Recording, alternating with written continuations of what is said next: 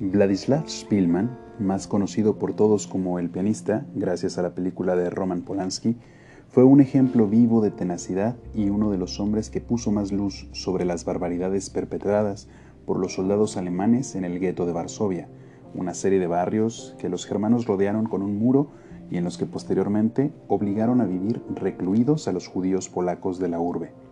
Su historia, sin embargo, está nuevamente de actualidad después de que a principios de agosto sus descendientes demandaran a una escritora por afirmar que el músico, quien logró sobrevivir 5 años en la región a pesar de que el ejército nazi le buscaba, había colaborado con los hombres de Adolf Hitler, una apelación que han ganado y por la que recibirán el perdón oficial de la autora. Los primeros años de la vida de Wladyslaw Szpilman no son demasiado destacados en la historia.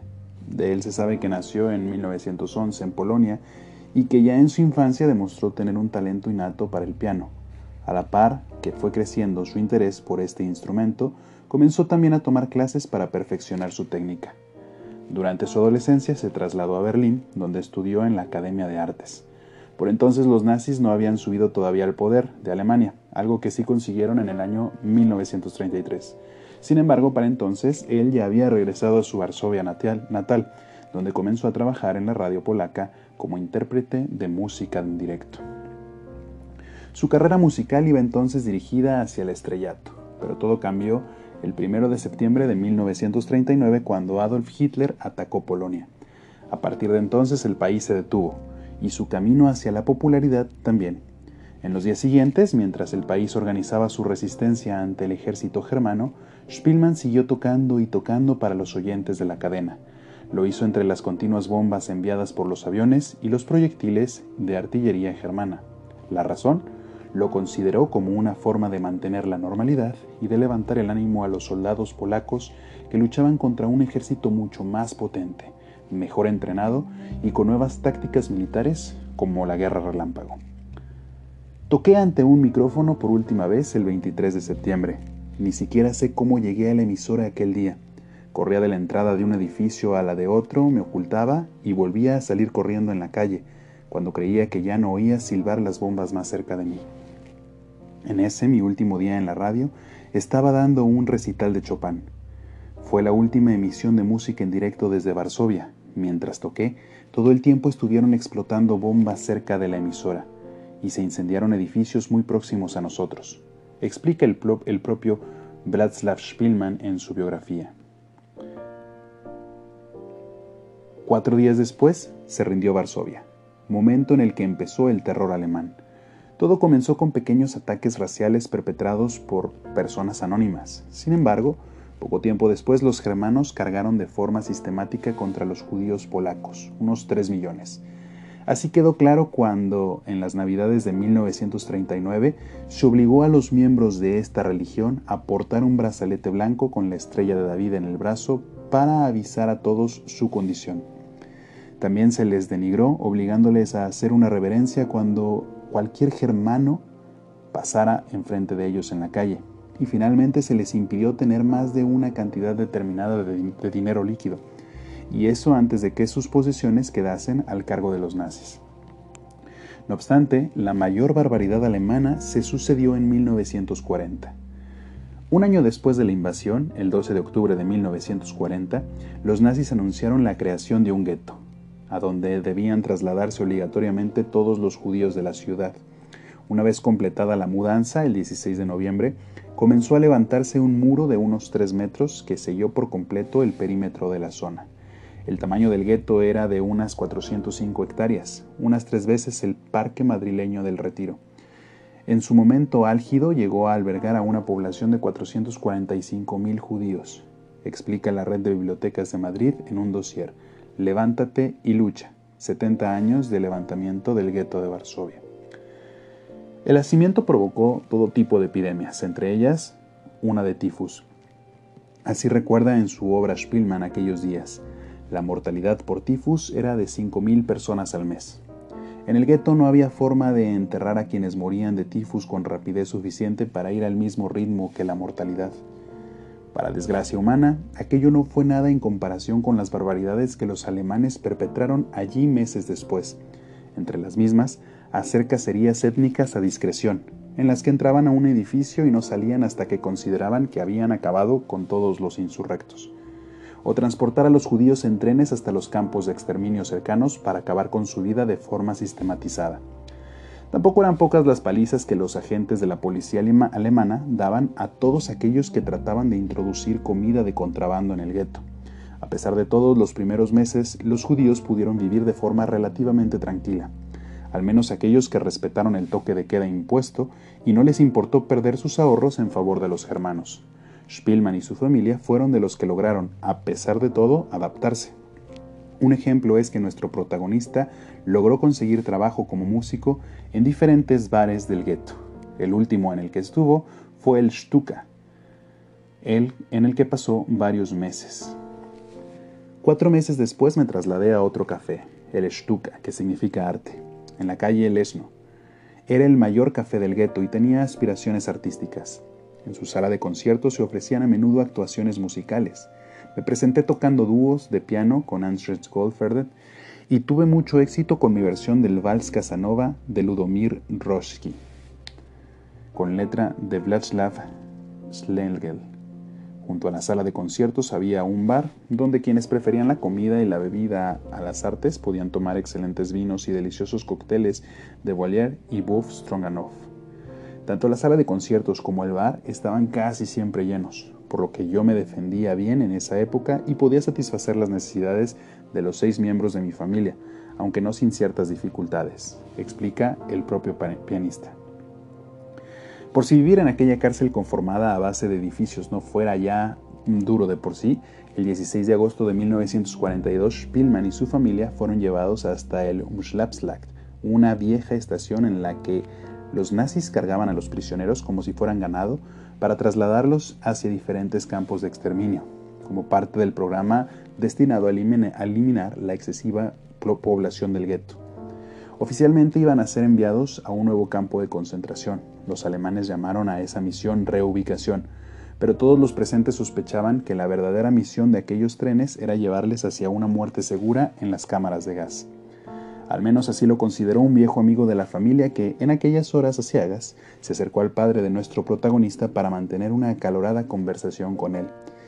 Tensa porque el primero consideraba que los judíos del gueto debían haberse levantado en los meses anteriores contra el invasor germano, mientras que el segundo creía que lo mejor era esperar la magnanimidad de los soldados de Adolf Hitler.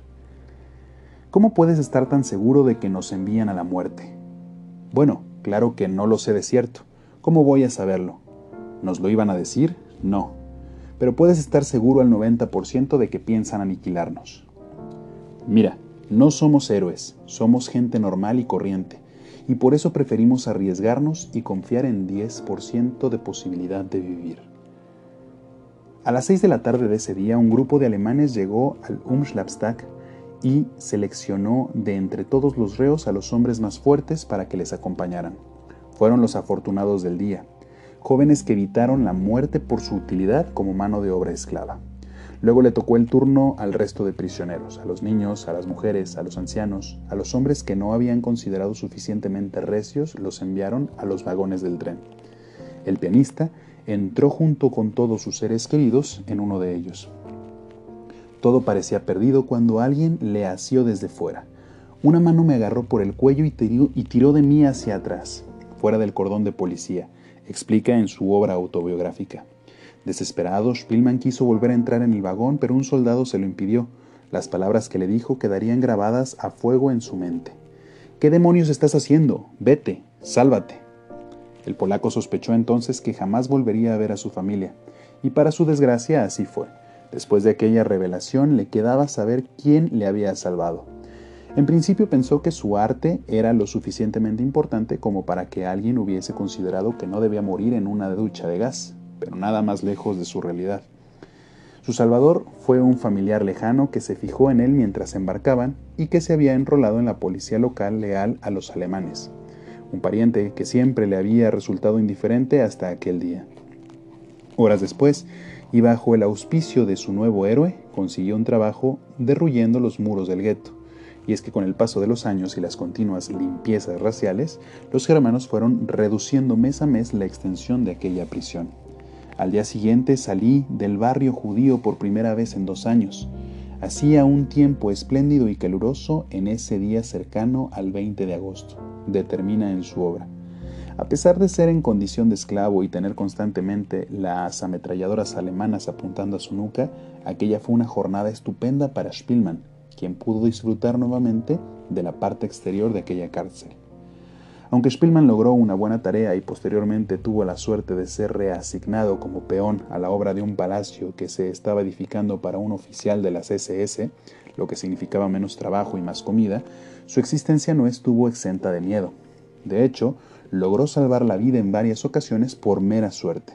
Y es que era bastante habitual que, cuando el aburrimiento atacaba a los soldados que vigilaban el gueto, estos dividieran a los reos en 2 columnas para después asesinar a todos los de una de ellas. Nuestro pianista tuvo la suerte de superar varias de estas limpiezas, y no porque fuera virtuoso, sino porque el destino así lo quiso. Por desgracia, no sucedió lo mismo con otra serie de artesanos o estudiosos, los cuales cayeron para las balas de las SS y la Gestapo. Mientras trabajaba dentro y fuera del gueto para lograr sobrevivir una jornada más, nuestro protagonista tuvo un golpe de suerte que, aunque no le garantizó la supervivencia, sí le ofreció cierta seguridad de no fallecer por la bala de algún oficial ansioso de acabar con el aburrimiento. Szpilman recibió un tarjetón con un número que solo se entregó a aquellos funcionarios judíos lo suficientemente importantes como para ser indispensables en la administración. A quienes iban a quedarse en el gueto les entregaban números estampados en trozos de papel. El consejo tenía derecho a conservar a 5,000 de sus funcionarios. A mí no me dieron número el primer día. A la mañana siguiente conseguí un número, añade el pianista en su obra. Con todo, el número no libró a los judíos que se quedaban de los malos tratos de los que eran sometidos por parte de los oficiales nazi. Un comportamiento que, aunque era habitual entre los guardias, fue aumentando entre algunos soldados. Uno de los más salvajes era un soldado al que los presos llamaban sisas. Para él era un placer casi erótico maltratar a la gente de un modo peculiar. Ordenaba al infractor que se inclinara, se colocaba la cabeza del hombre entre los muslos, apretaba con todas sus fuerzas y le destrozaba el trasero con un látigo, pálido de ira y repitiendo entre dientes sis, sas, sis, sas. Nunca soltaba a su víctima hasta dejarla desfallecida por el dolor, completa. Con el paso de las semanas la tensión fue en aumento, y ya no solo para el pianista sino para todo el gueto de Varsovia. Tal fue la barbarie perpetrada por los nazis y la ingente cantidad de muertes que muchos de los habitantes establecieron que era mejor prepararse para resistir una nueva limpieza étnica que esperar a ser asesinados en plena calle por las tropas de Adolf Hitler. Así fue como se empezaron a organizar grupos de resistencia clandestinos y se fortificaron algunos de los edificios interiores para resistir un posible asedio germano.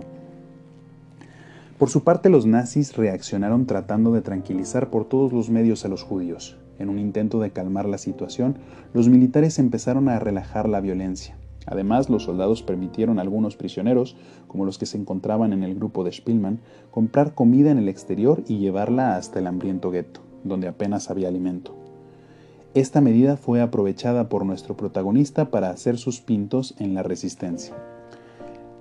La benevolencia de los alemanes los llevó incluso a permitir que un delegado de nuestro grupo se moviera libremente por la ciudad todos los días para hacer esas compras en nuestro nombre.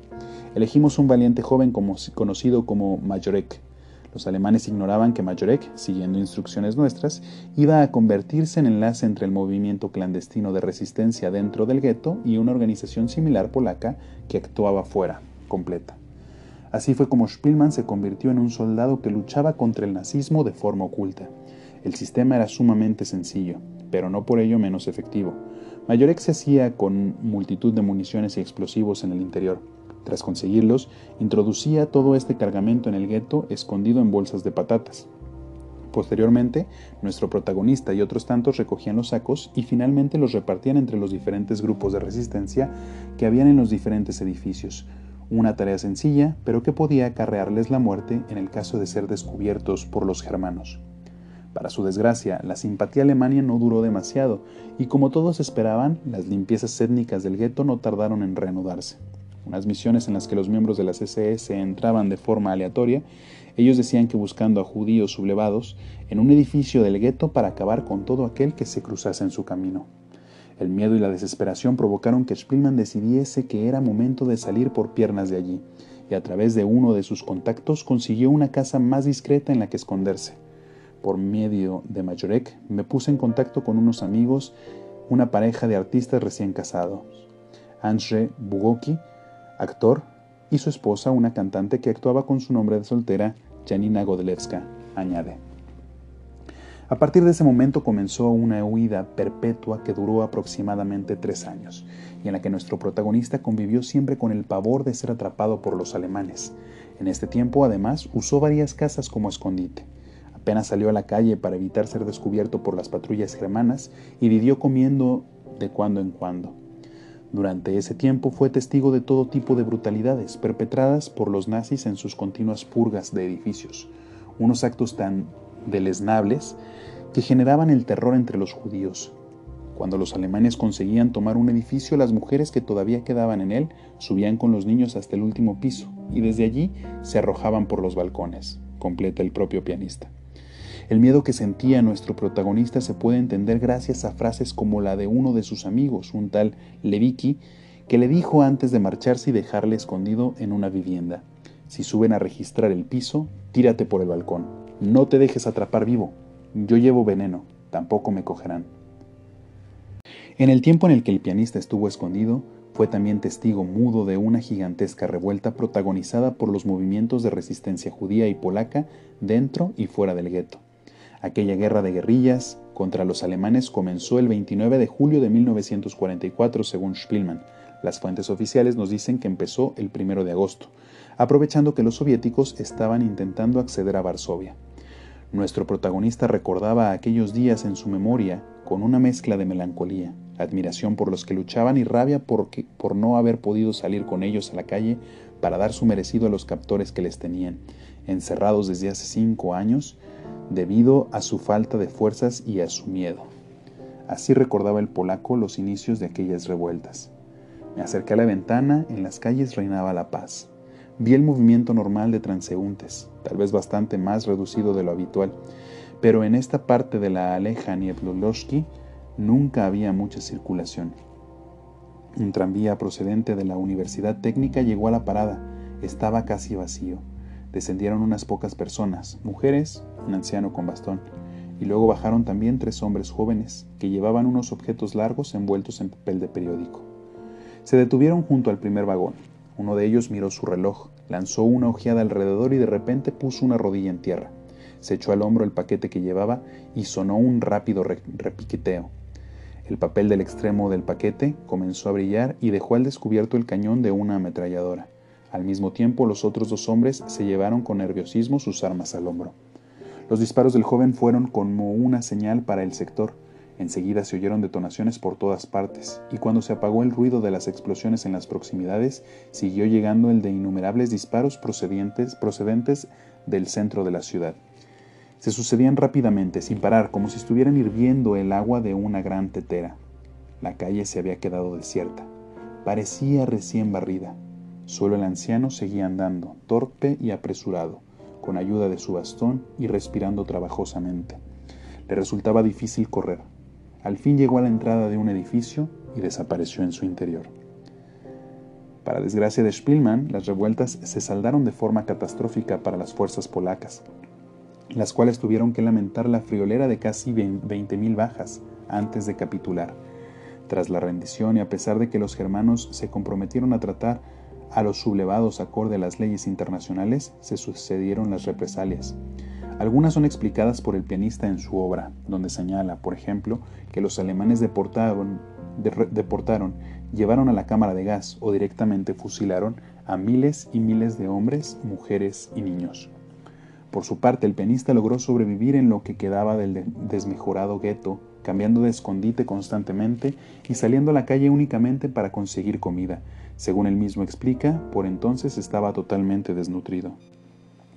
Szpilman siguió escondido durante las siguientes semanas. Fue de casa en casa, siempre muerto de sed y de hambre. De hecho, llegó a comer agua infestada de insectos y pan mohoso para poder sobrevivir un día más. En ese precario estado, y siempre huyendo para salvar la vida, estaba el 17 de noviembre de 1944, cuando decidió colarse en una vivienda cercana al ático en el que por entonces residía para encontrar algo que meterse entre pecho y espalda. Allí, mientras levantaba todas las tapas de los botes que había en la casa y abría cuantas puertas encontraba, se topó para su sorpresa con un oficial alemán que definió como alto y elegante. Sus palabras le helaron la sangre. «¿Qué demonios estás haciendo aquí?» El germano, llamado Wilm Hosenfeld, una información que nuestro pianista no tenía en esos momentos, obtuvo el silencio por respuesta. Así que le volvió a repetir la pregunta. «¿Qué estás haciendo aquí? ¿No sabes que el Estado Mayor de la Plaza Fuerte de Varsovia se va a trasladar a este edificio en cualquier momento?» Finalmente, Szpilman decidió contestar. Sin embargo, no lo hizo de forma amenazadora, sino con resignación. «Haz lo que quieras conmigo. No voy a moverme de aquí». Nuestro protagonista sabía que solo era cuestión de segundos que el nazi sacase su Luger y le pegase un tiro. Pero el militar no lo hizo. «No tengo intención de hacerte nada». A continuación le instó a que le dijese en qué trabajaba, y cuando el artista le respondió que tocando el piano, el soldado le pidió que le tocase algo en un viejo instrumento que había en la habitación. «Toqué el nocturno en do sostenido menor de Chopin», señala en su biografía. Al final, Hosenfeld le reconoció sus habilidades y en contra de lo que jamás hubiese pensado Szpilman, se ofreció a ayudarle a permanecer escondido en el gueto sin ser visto, algo que, como posteriormente se demostró, hizo con multitud de judíos de la zona.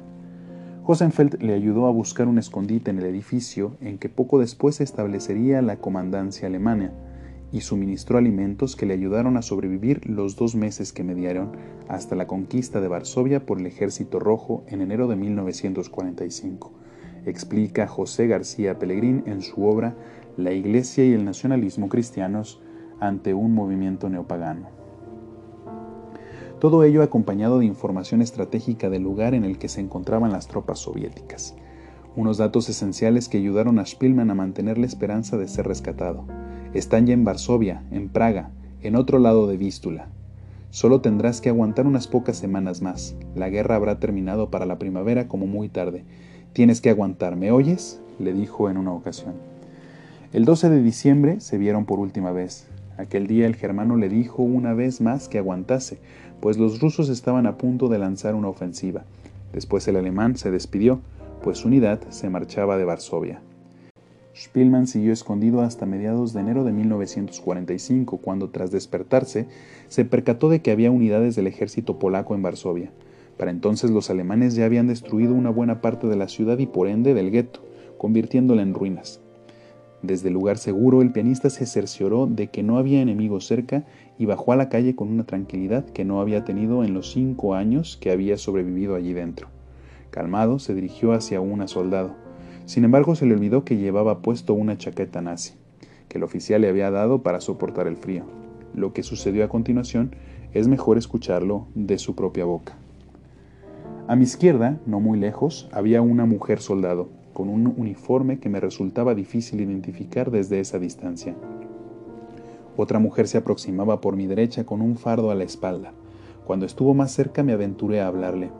«Hola, le ruego me disculpe». Me miró, soltó el fardo y echó a correr. «¡Un alemán!», gritó. La guardia se volvió de inmediato, me vio, apuntó y disparó con su ametralladora. Las balas, al rebotar en la pared, provocaron una lluvia de argamasa sobre mí. Sin pensarlo, escapé escaleras arriba y me refugié en el ático. Esta vez mi situación era absurda. Iban a dispararme soldados polacos en la Varsovia recuperada, al borde mismo de la libertad por un malentendido. Muy pronto oí unos pasos veloces que subían las escaleras. Más allá del pasamanos apareció una figura de un joven oficial con el uniforme polaco y un águila en la gorra. Me apuntó con una pistola y gritó: «¡Manos arriba! No dispare, soy polaco». Entonces, ¿por qué demonios no bajas? ¿Y qué haces con un sobre todo alemán? Así logró escapar de aquel infierno en el que habían sido asesinados desde el comienzo de la Segunda Guerra Mundial. Posteriormente, Szpilman recuperó su trabajo en la radio de Varsovia. Su primer programa fue sumamente emotivo para él, pues lo comenzó tocando la misma canción con la que conoció al oficial alemán que le salvó. Después ofreció conciertos como solista y destacó como compositor. Publicó su biografía poco después del final de la contienda, pero esta fue censurada y no vio la luz hasta los años 90. Sin embargo, valió la pena la espera, pues el libro lo catapultó a la fama.